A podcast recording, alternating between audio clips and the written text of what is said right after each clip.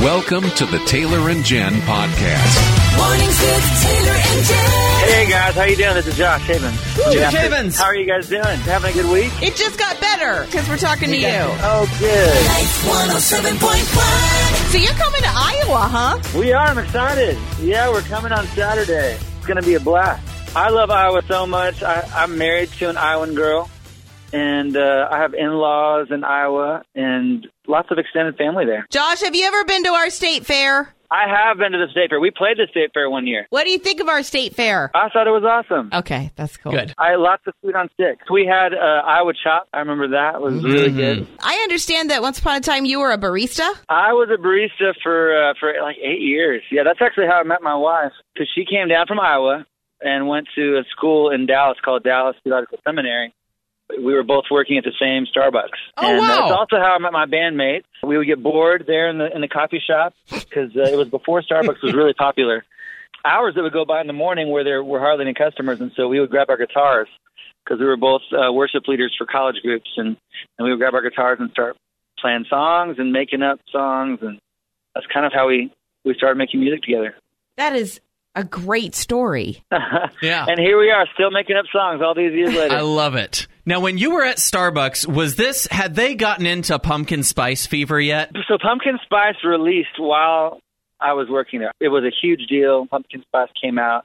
They also had the gingerbread latte that was released around then. It was not a mania like it is now. Like there's people who go nuts when Pumpkin Spice comes out every year now. Two days ago. Yeah. We've been doing a little bit of a, uh, just kind of an analysis on how pumpkin spice is just like unquestioned as the official flavor of fall. Yeah, we were wondering who named it King of Oh, Fall. sure. Yeah. And we were wondering if you could choose a different candidate to run for King to knock off the incumbent of Pumpkin Spice.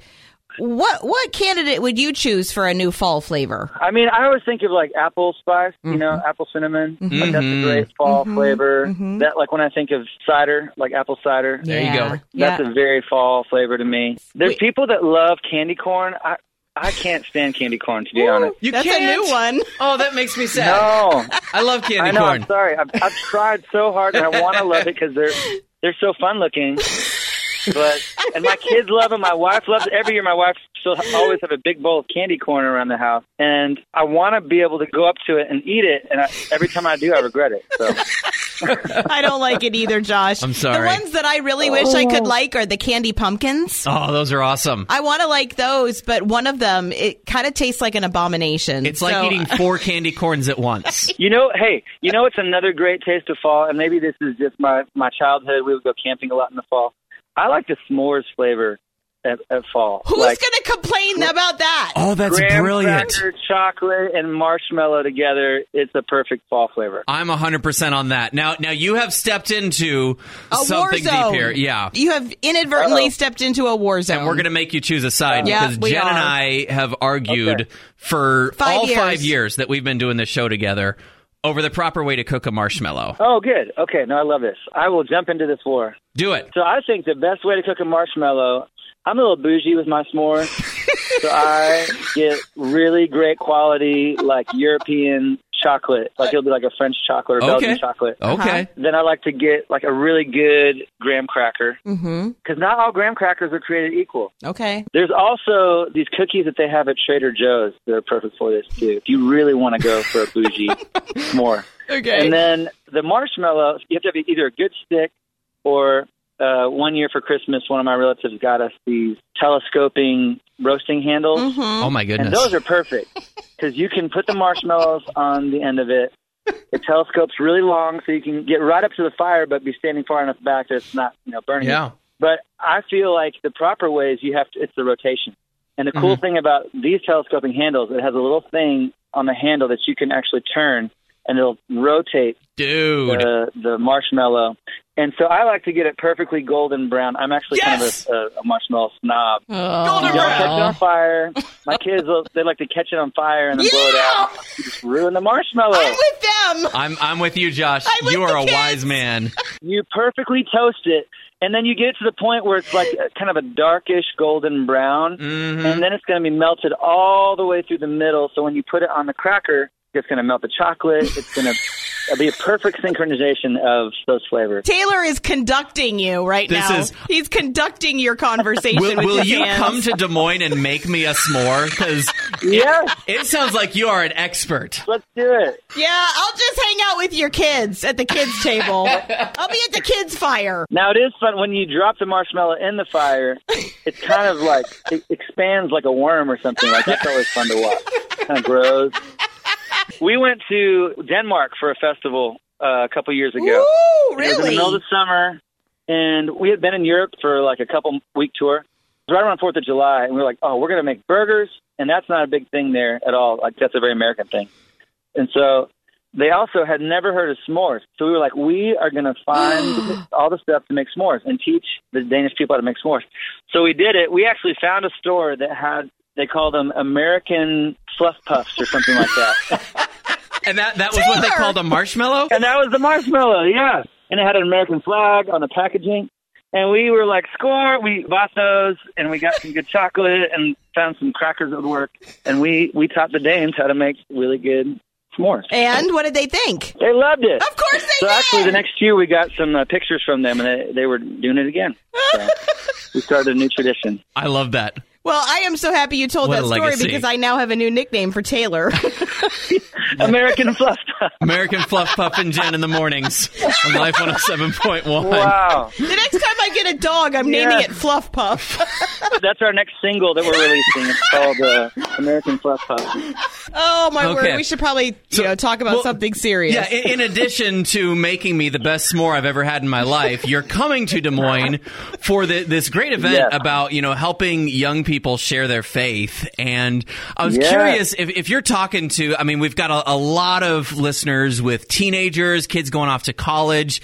And if you're wanting to talk to one of these guys trying to get more bold in sharing their faith, Yeah. like what what would you say to them? Well, I think it's something that a lot of people don't know what to do with. You know, like we believe in, in God, we want others to, to know about God, but we don't know how to go about sharing that.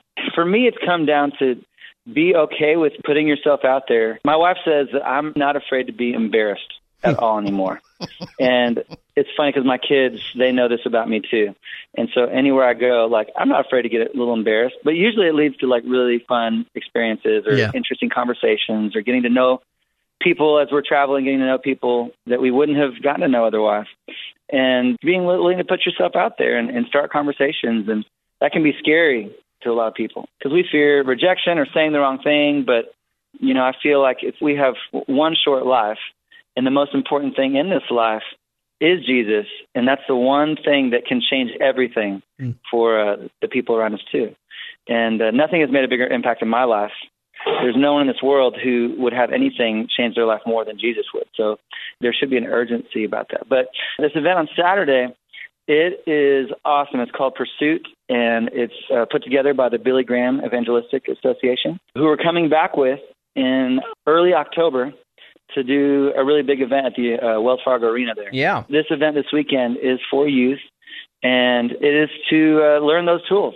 And so we're, we're going to be doing a lot of music. It's going to be so much fun. We're doing a concert, praise and worship. It's going to be a blast. The teaching there is going to be phenomenal. I always think of that for my kids. Like, how can I help my kids talk about their faith, be confident in their faith, know how to share their faith?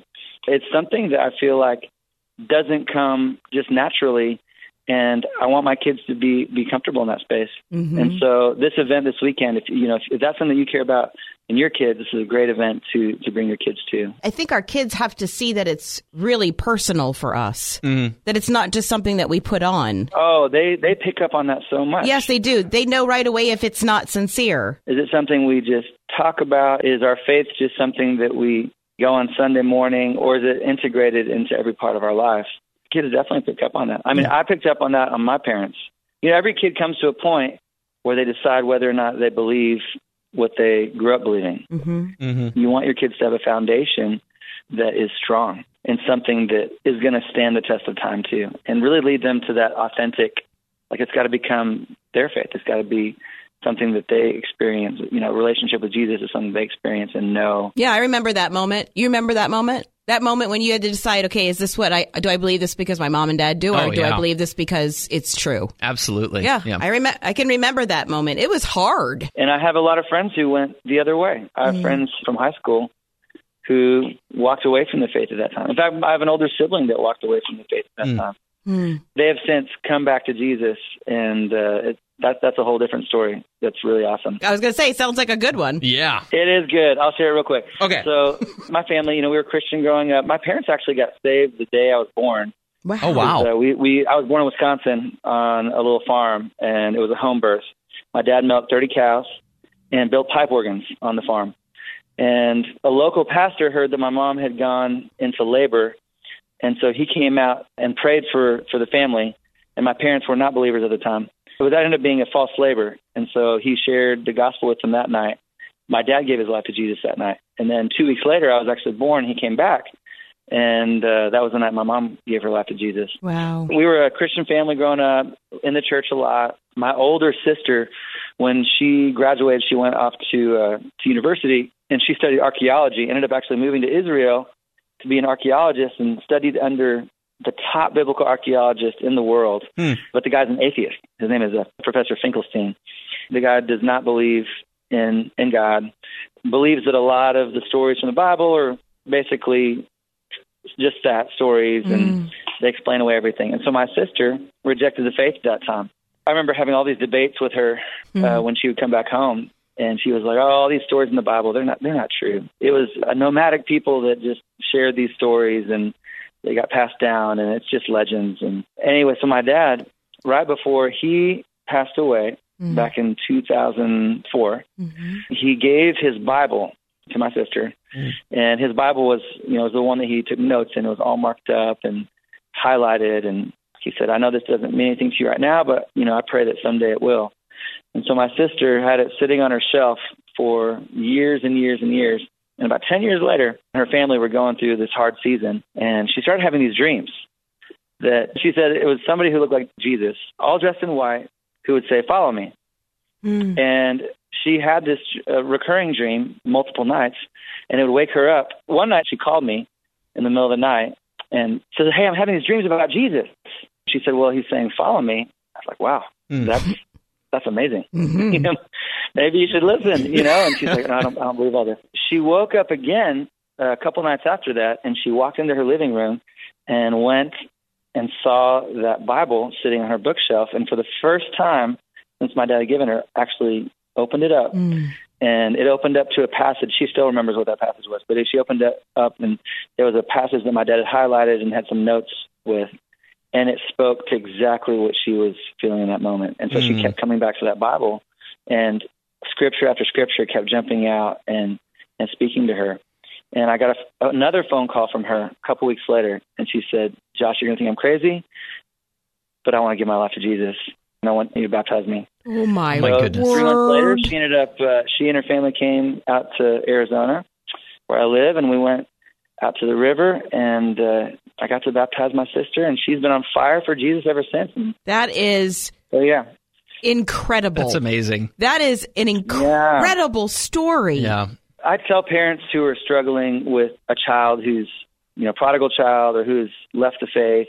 Just encourage them to just keep praying. Keep mm-hmm. praying for your kid and trust God will bring them back. My sister was the biggest skeptic. If there was one person in the world who I would have thought, oh, she's never gonna Mm. she's never going to turn around. You know, it, it would have been her. But God changed her heart. Sure, you None did. of us could have done it, but God, sure the Holy Spirit changed her heart. But there's hope for anyone who has a, a family member, or friend, or sibling. There's there's always hope. Jesus can bring them back. I've seen it happen again and again. So pray for them and don't give up on them. You know, that we had lots of conversations through the years, and at the end of those conversations, it felt like, well, that didn't go anywhere. But it was all part of God's long plan. Josh, I'm so glad we got to talk to you today. This was such a great Man, conversation. thank you guys. The Taylor and Jen podcast is a product of Northwestern Media, a ministry of the University of Northwestern St. Paul. You can hear more from Taylor and Jen weekday mornings online at life1071.com or on the Life 107.1 app.